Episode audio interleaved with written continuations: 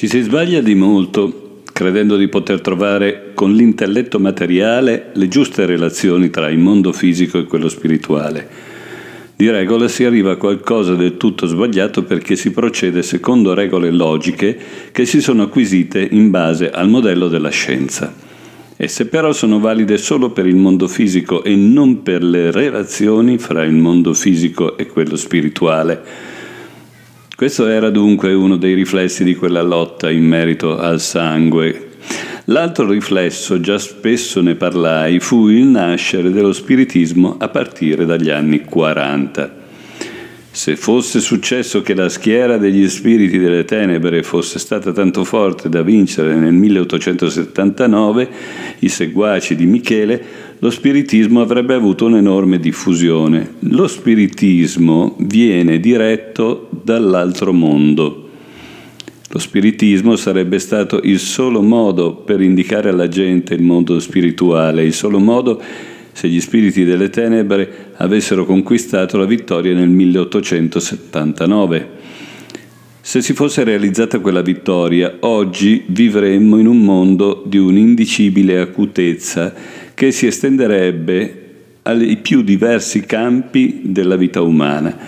Le speculazioni di borsa e cose analoghe che a volte oggi sono fatte in modo proprio sciocco sarebbero realizzate con un enorme acume, questo da un lato, dall'altro, nelle più vaste cerchie si cercherebbe di soddisfare per via medianica le esigenze spirituali intelletto materiale da un lato e dall'altro un modo di mettersi in relazione col mondo spirituale con la coscienza attenuata. Queste erano le intenzioni degli spiriti delle tenebre e si volevano soprattutto impedire una reale discesa di esperienze spirituali nelle anime umane, cosa che doveva avvenire a poco a poco con la loro cacciata dopo il 1879. Le esperienze spirituali suggerite dalla scienza dello spirito antroposofica non sarebbero state possibili se gli spiriti delle tenebre avessero conseguito la vittoria. Dall'autunno del 1879 879, ora essi sono qui giù fra gli uomini, ma non hanno conseguito tutto ciò a cui aspiravano. Lo spiritismo non diventerà una diffusa convinzione umana, Detto in una prospettiva materialistica, gli uomini non diverranno tanto acuti da essere sopraffatti dalla loro stessa acutezza. Le verità spirituali metteranno invece radici fra gli uomini. Ora comunque gli spiriti delle tenebre sono fra noi, sono qui. Dobbiamo essere vigili per rilevare dove ci incontrano, per riuscire a vedere dove sono presenti. In un prossimo avvenire la cosa più pericolosa sarà infatti quella di esporsi inconsciamente agli influssi che comunque sono presenti. Che noi li conosciamo oppure no non modifica il fatto della loro realtà. Anzitutto gli spiriti delle tenebre tenderanno a portare confusione, a indirizzare in una direzione sbagliata tutto quanto si diffonderà sulla terra, posto nella giusta via da parte degli spiriti della luce. Gli spiriti delle tenebre ispireranno i loro ospiti, gli uomini nei quali abiteranno, persino a trovare un vaccino per eliminare attraverso la corporeità già dalla prima infanzia la tendenza alla spiritualità.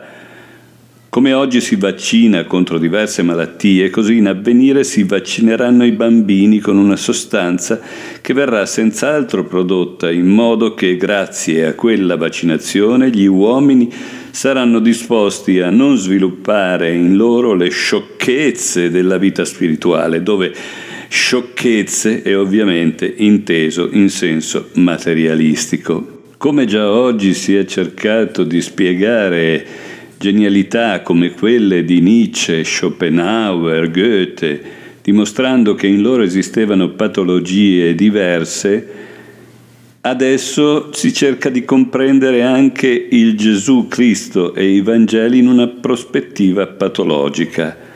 Si tratta ancora di innocui inizi culturali, tutto questo tende comunque a trovare alla fine la sostanza con la quale vaccinare i corpi, affinché non sorga in essi l'aspirazione alla vita spirituale, affinché per tutta la vita si creda soltanto alla materia che cade sotto i sensi.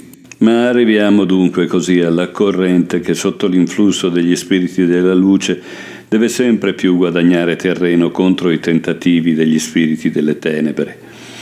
Direi che proprio all'inizio della possibilità di una vita spirituale, gli spiriti dell'ostacolo sono soprattutto presenti. Abbiamo sperimentato cose caratteristiche, ne sperimenteremo ancora, ma oggi anche solo accennarvi suscita sempre malintesi su malintesi.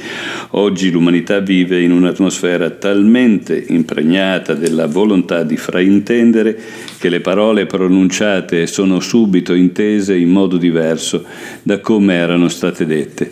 Si devono usare parole che ricordino qualcosa. Sono uomini quelli che portarono agli eventi in mezzo ai quali attualmente viviamo. Il punto non è ora soltanto di comprendere tali eventi, ma come sia possibile uscirne. Non si deve credere che non vi siano persone che non arrivino a comprendere a sufficienza la situazione attuale solo che non le si vuole ascoltare così come non si vuole prestare attenzione al goetheanismo che già risuona come una voce del XX secolo. Si dovrà appunto comprendere il corso spirituale dell'umanità se si vorrà comprendere il presente.